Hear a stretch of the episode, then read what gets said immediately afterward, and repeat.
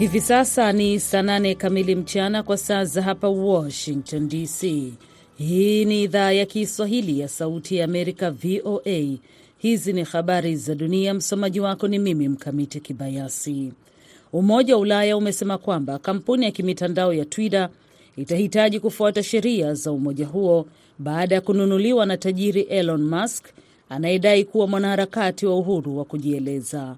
Musk ameandika ujumbe wa Twitter kwamba ndege yupo huyo, akiwa na maana ya kwamba Twitter ambayo alama yake ya biashara ni picha ya ndege ipo huru kufanya kazi zake bila kudhibitiwa. Musk amenunua kampuni ya Twitter kwa gharama ya dola bilioni 44 za Kimarekani. Mkuu wa biashara wa Umoja wa Ulaya Thierry Breton amejibu ujumbe wa Musk akisema kwamba kampuni yeyote inayofanya kazi Ulaya lazima iheshimu sheria za umoja huo. Mojawapo ya hatua ambazo Musk amechukua ni kufuta kazi wafanyakazi wa ngazi ya juu wa kampuni hiyo. Miongoni mwa wale ambao wamefutwa kazi ni mkurugenzi mkuu Parag Agrawal, afisa mkuu wa fedha Nid Segal na mshauri wa sheria na sera Vijaya Gadi. Maelfu ya waandamanaji wamekusanyika mjini Teheran nchini Iran kuonyesha ghadhabu yao kufuatia shambulizi la bunduki katika makaburi matakatifu ya Waislamu wa Kishia lililotokea kwenye mji wa Shirza kusini mwa taifa hilo. Shirika la habari la serikali ya Iran limeripoti kwamba watu kumi na watano waliuawa katika shambulizi hilo ambalo kundi la Kiislamu lenye msimamo mkali la Suni Islamic State limedai kutekeleza shambulizi hilo. Maandamano makubwa pia yametokea katika sehemu nyingine za Iran kuonyesha hasira kufuatia kuuawa kwa mwanamke Mahsa Amin aliyefariki dunia akiwa mikononi mwa polisi. Iran, nchi yenye sheria za Kiislamu, imekumbana na maandamano kwa wiki ya sita yaliyoanza kufuatia kifo cha Amin aliyekamatwa na polisi kwa kukosa kufunika kichwa chake kulingana na sheria za Kiislamu. Shirika la Amnesty International limesema kwamba mauaji ya kiholela yametekelezwa na maafisa wa usalama na kuuawa watu nane katika mikoa minne katika muda wa saa 24. Unaendelea kusikiliza habari za dunia kutoka idhaa ya Kiswahili ya Sauti ya Amerika, VOA, inayotangaza kutoka hapa Washington DC. Watu thelathini na mmoja wamefariki na wengine kadhaa kujeruhiwa kutokana na mafuriko pamoja na maporomoko ya ardhi kusini mwa Ufilipino. Watu kumi wamefariki katika mji wa Datu Bla Sinsuat kutokana na mafuriko hayo kufuatia mvua kubwa inayoendelea kunyesha nchini humo. Watu wengine watatu wamefariki kutokana na maporomoko ya ardhi katika mji wa Datu Odin Sinsuat. Watu watano hawajulikani walipo huku waokoaji wamepata miili ya watu 16 kwenye sehemu ya Datu Odin Sinsuat. Watu wamelazimika kuhamia sehemu salama, wengine wakipanda juu ya paa za nyumba zao, huku shughuli za uokozi zikiendelea. Bunge la Iraq limepiga kura na kuidhinisha baraza jipya la mawaziri, hatua inayotoa fursa ya kumaliza mgogoro wa kisiasa uliochukua mwaka mmoja. Wabunge 253 wameidhinisha baraza la mawaziri 21 wakisaliwa wale wa wizara za ujenzi na nyumba pamoja na wizara ya mazingira. Baraza hilo linaloongozwa na waziri mkuu Mohamed Shia al Sudani ndilo la kwanza tangu mwaka 2005 lisilokuwa na mawaziri kutoka mrengo unaoongozwa na kiongozi wa kundi la Kiislamu la Washia Moktada al Sadri. Rais wa Afrika Kusini Cyril Ramaphosa amekosoa ubalozi wa Marekani nchini humo kwa kutoa tahadhari ya uwezekano wa kutokea shambulizi la kigaidi wikendi hii. Ramaphosa amekasirishwa na tangazo hilo kutolewa bila kushauriana na serikali yake. Mwisho wa habari za dunia kutoka hapa Washington. Msomaji wako nilikuwa mimi Mkamiti Kibayasi. Shukran kwa kusikiliza matangazo ya VOA Swahili.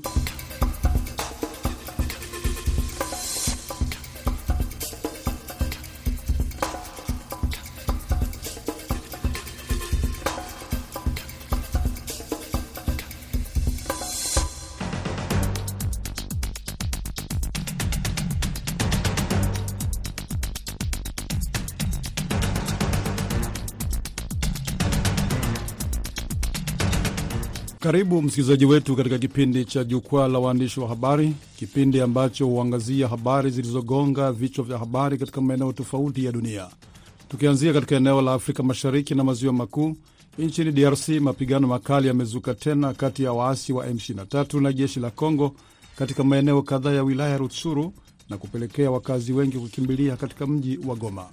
Nchini Kenya, habari iliyozungumziwa sana ni kuhusu pendekezo la chama cha wanasheria nchini humo kumwomba Rais William Ruto kuunda tume huru ya uchunguzi wa mauaji ya kiholela yanayodaiwa kutekelezwa na maafisa wa usalama. Habari nyingine ni ukaguzi katika bunge wa wateule waliopendekezwa na Rais Ruto ili washiriki kwenye baraza lake la mawaziri. Na kimataifa, Uingereza ilimpata waziri mkuu mpya baada ya kujiuzulu kwa Liz Truss, na waziri mkuu huyo ni Rishi Sunak ambaye alikuwa waziri wa fedha Oster Malevika, Fred Ngetich, mwandishi wa Radio Citizen huko Kenya, na Hassan Mshangana, mwanahabari aliye huko Uingereza mjini London.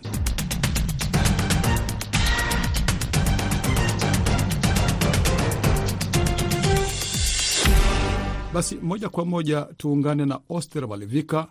Malivika, hebu tueleze kuhusu mapigano mapya kati ya M23 na jeshi la Congo ambayo inasemekana uh, ni makali.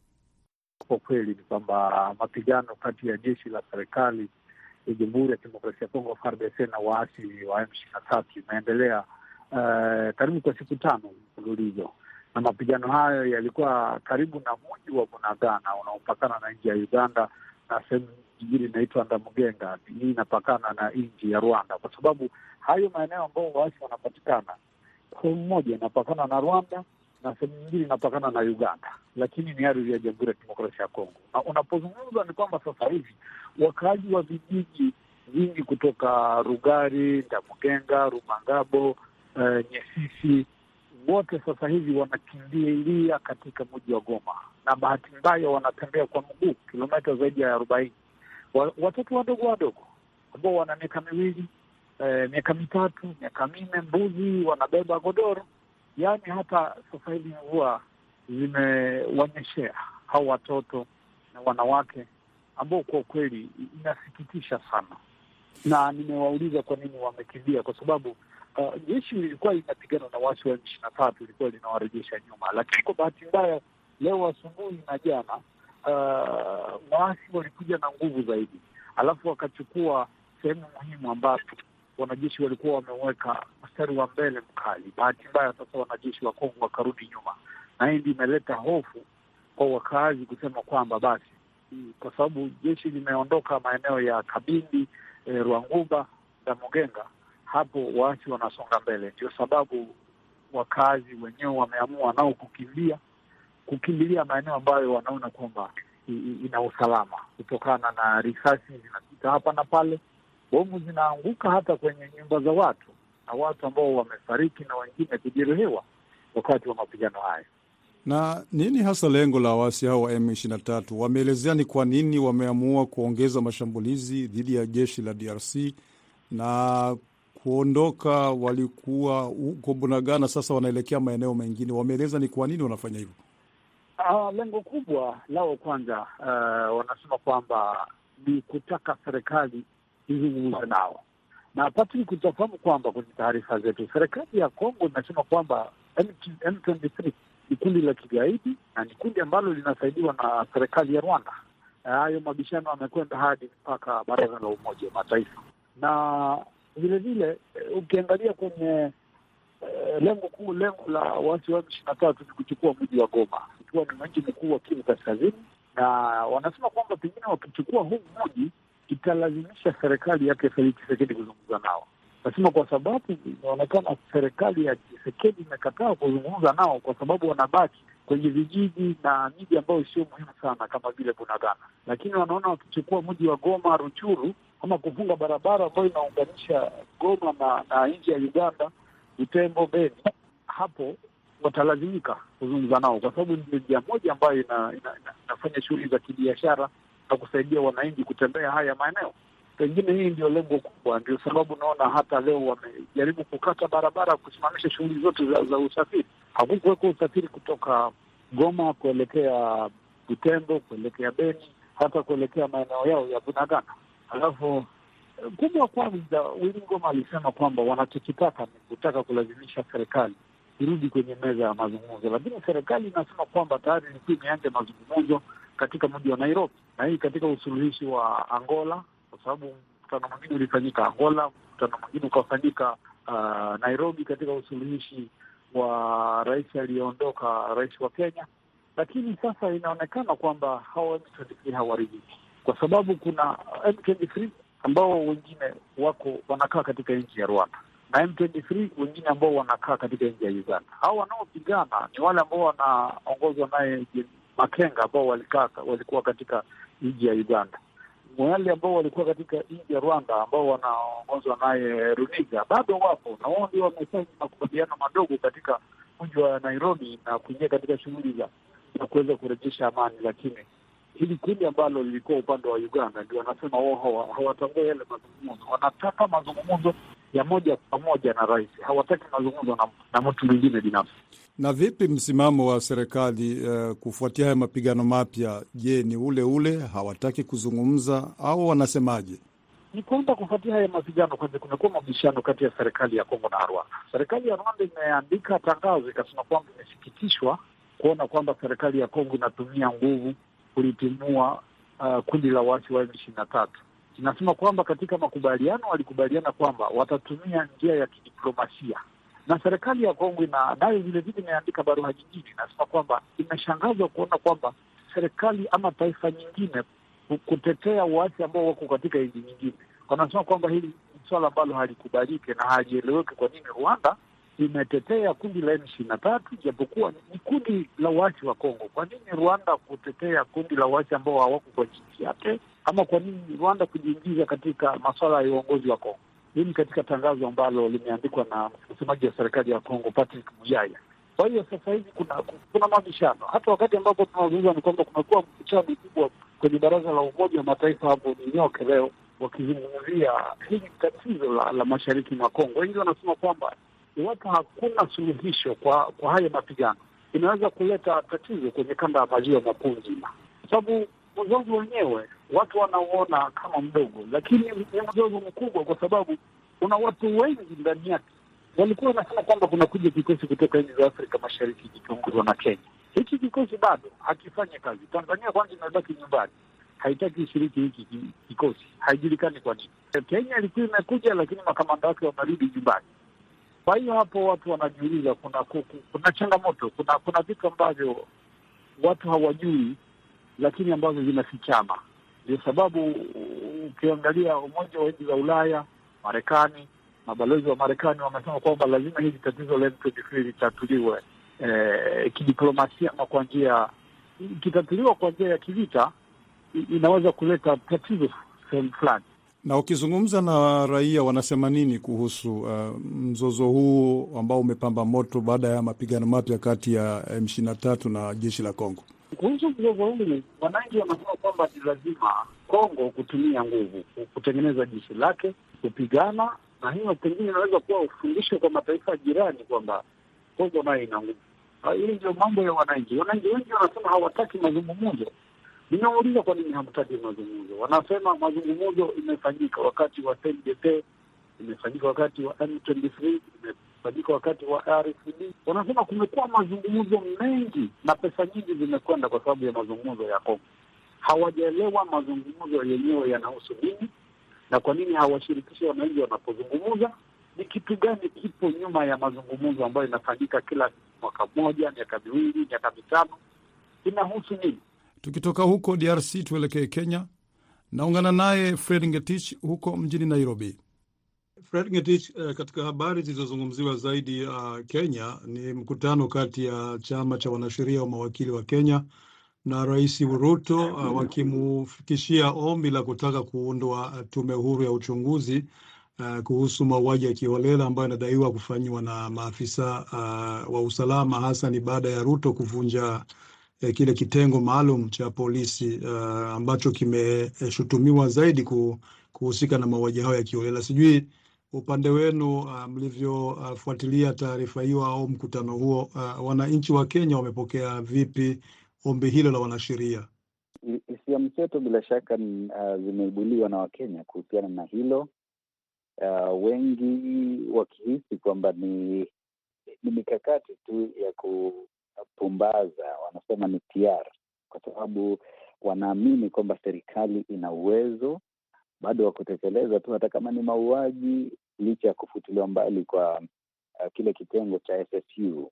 Lakini kuna baadhi ambao ukweli wanahisi kwamba imefika wakati uh, kwa serikali kuwajibika na kutekeleza majukumu yake kwa mujibu wa sheria, kwamba ikiwa mtu amepatikana ama amekutikana kuwa na hatia akamatwe bila ya kuuawa kiholela, kwa sababu uh, kile kitengo kilihusishwa sana na mauaji mengi, ikiwa ni pamoja na uh, wale raia wawili wa India waliokuwa na Mkenya mmoja mwezi Julai.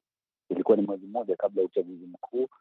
Nafikiri shinikizo hizi za chama cha wanasheria LSK zimetokana na mauaji ya hivi punde yule mwanahabari wa kutoka kule Pakistan. Kwa hiyo hisia uh, mseto tu zimeibuliwa na Wakenya kuhusiana na hilo, uh, wengi wakitaraji kwamba wakati huu maanake, um, katika siku za zamani tume uh, zimebuniwa ama majopo kazi yamebuniwa, lakini hakuna chochote ambacho kimefanyika ama uh, ripoti haitekelezwi na kitengo hiki kilikuwepo tangu uh, kwa zaidi ya miongo miwili. Uh, marais wengi walitumika na kitengo hicho, walifanya kazi na kitengo hicho. Unafikiri ni kwa nini uh, Ruto uh, baada tu ya kuanza kuchukua hatamu za uongozi kaamua kukivunja kitengo hicho? Wananchi wamepokeaje uh, hatua hiyo ya Ruto kukivunja kabisa kitengo hicho?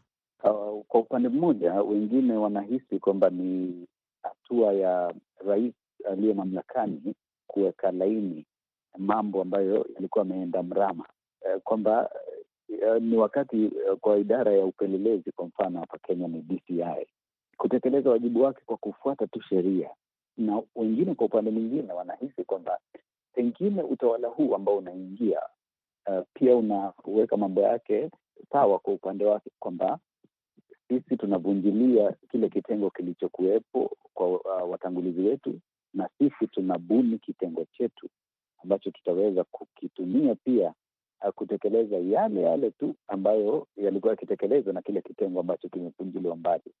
Ni suala la kusubiriwa hilo, kwa sababu uh, aliahidi uh, wakati aliapishwa Rais William Ruto kwamba atahakikisha kwamba mambo siyo kama kawaida. Sasa ile mambo si kama kawaida. Je, ni the more things change the more they remain the same, yaani kwamba kadri mambo yanavyobadilika ndivyo yanavyosalia vivyo hivyo, ama kweli ni mwamko mpya, utawala mpya na rais mpya na mambo yake mapya. Naam, uh, watetezi wa haki za binadamu walilalamika zaidi kuhusu na uh, mauaji hayo ya kiholela. Wanasheria hao waliokutana na, na Ruto mapema wiki hii walikuwepo. Unadhani ni kwa nini wameamua sasa kuomba mkutano huo na kumfikishia moja kwa moja ombi hilo la kuunda kile ambacho wanasema ni tume huru eh, ya kufanya uchunguzi? Nafikiri kwa chama cha wanasheria LSK kufanya mkutano haraka na rais aliye mamlakani ni kwa sababu ameingia tu mamlakani na anahitaji uh, kufanya kazi na ama kuwa na washirika wengi, ikiwa ni pamoja na chama hiki cha wanasheria kwa hiyo wanahitaji kupata sikio la rais mapema kabla hajaingia ofisini kabisa na atokomea awe apatikani. manake majukumu yatakuwa ni mengi na rais atakuwa ni mtu ambaye hapatikani. Kwa hiyo kwa kiasi naona kwamba ni kutokana na hilo wamefanya hima ya kupatana naye haraka. Alafu pia ni mauaji ya hivi punde ya yule mwanahabari mpekuzi yule wa Pakistan na hizo taarifa bila shaka zilipokelewa kwa hisia za ghadhabu ghadhabu na Wakenya. Kwa hiyo chama hiki cha wanasheria kwa kuungana na wale watetezi wa haki za binadamu, nafikiri ndio walichochewa na mauaji hayo ya hivi punde.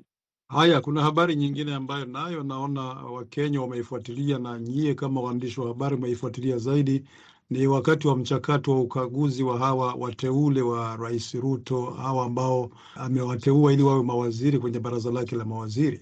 mchakato lazima unalazimisha hawa unawaomba waweze kutangaza hadharani utajiri wao, na kitu ambacho kimeonekana ni kwamba Ruto anasema ni mahaslas. Nimeona watu wengi wakizungumza, je, mbona hawa mahasla utajiri walioutangaza ni ule utajiri ambao si wa kawaida? E, nafikiri kama sikosei, ilikuwa ni utajiri wa kati ya bilioni nne shilingi za Kenya na labda mtu ambaye ametangaza utajiri ambao ni wa chini sana ilikuwa ni karibu milioni mia moja za shilingi za Kenya.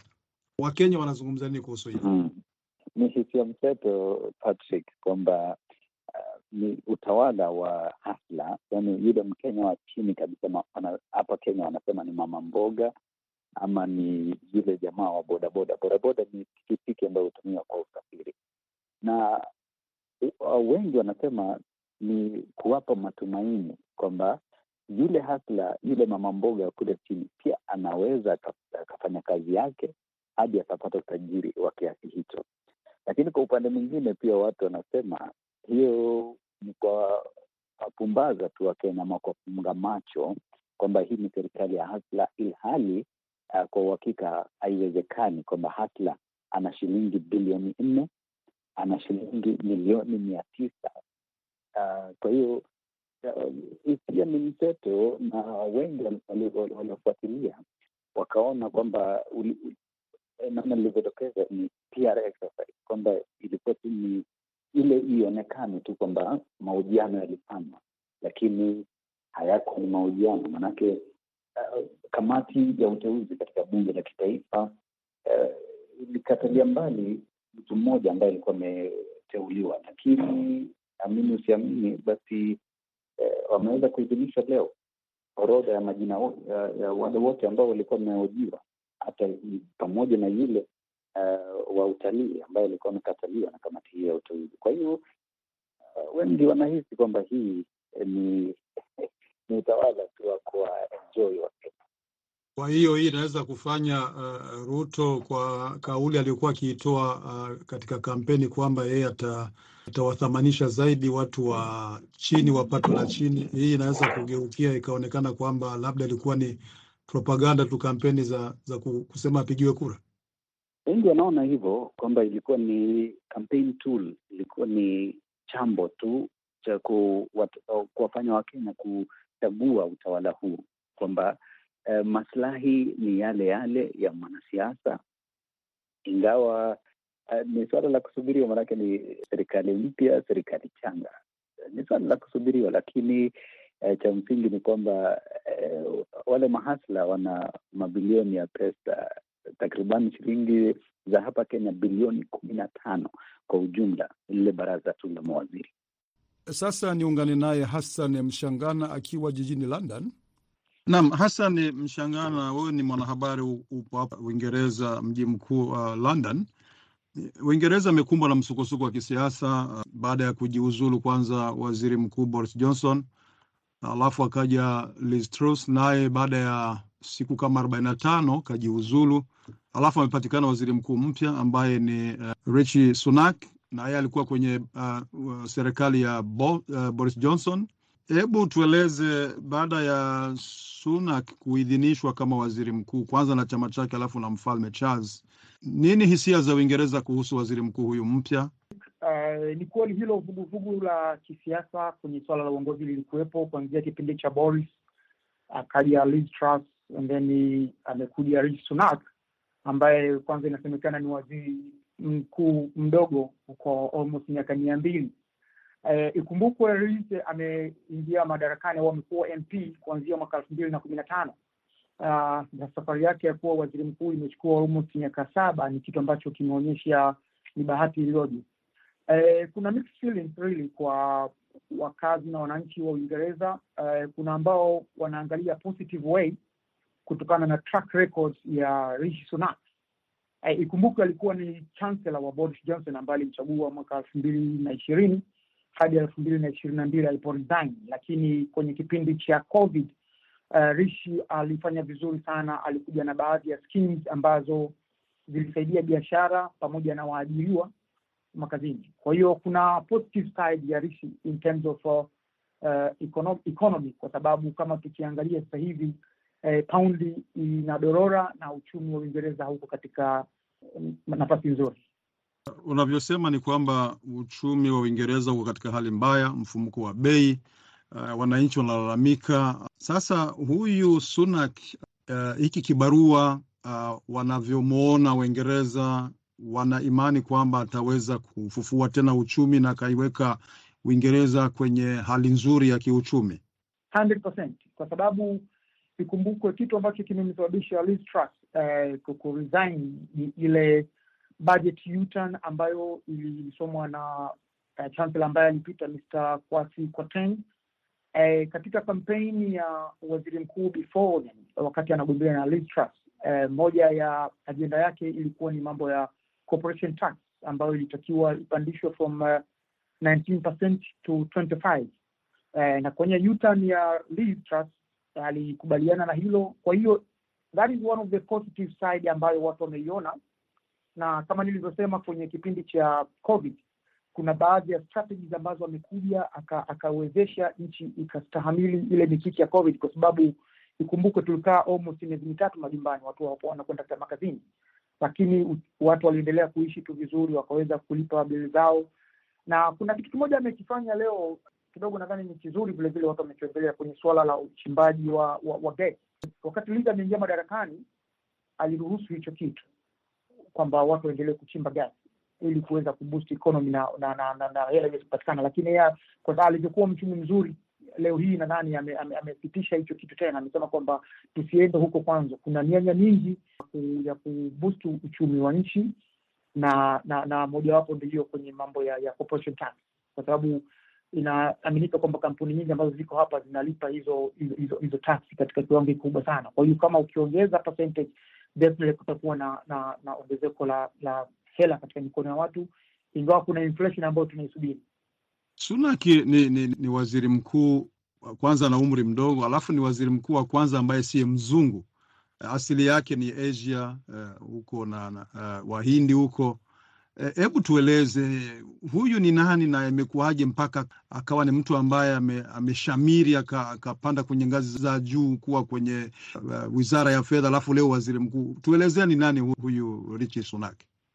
Huyu bwana safari yake ni ndefu sana. Labda nikianza na wazazi wake. Baba alizaliwa baba alizaliwa Kenya na mama yake alizaliwa Tanganyika, ambayo sasa hivi ni Tanzania, na walihamia Uingereza mwaka elfu tisa mia na sitini yeye binafsi alizaliwa mwaka themanini na alibahatika kwenda kwenye vyuo vikuu vizuri tu hapa, na elimu yake amesomea uchumi, amesomea siasa, vilevile uh, ni filosofia, ni mwanafilosofia mzuri tu.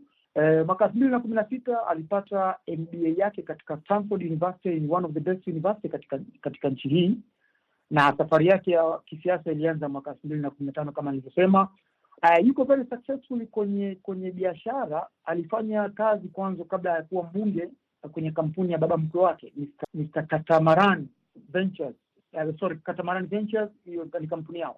Alifanya kwa almost miaka miwili elfu mbili na kumi na tatu mpaka elfu mbili na kumi na tano na amekuwa very successful. Inasemekana inasemekana katika list ya matajiri nchini Uingereza wao wako, wako namba mia mbili na ishirini na mbili na wana fortune ya almost uh, milioni mia saba na thelathini. Huu ni utajiri wa familia, sio utajiri wake uh, Rishi Sunak pekee, uh, yani yeye binafsi ni combined share yeye pamoja na mke wake. Kwa hiyo wako katika katika list wanasema wameingia, wako ni namba mia mbili na ishirini na mbili. Basi kufikia hapa sina la ziada, ni washukuru Oster Malivika huko Goma, Fred Ngetich wa Radio Citizen Nairobi na Hassan Mshangana huko Uingereza. Patrick Ndwimana nina wageni nikiwatakia usiku mwema.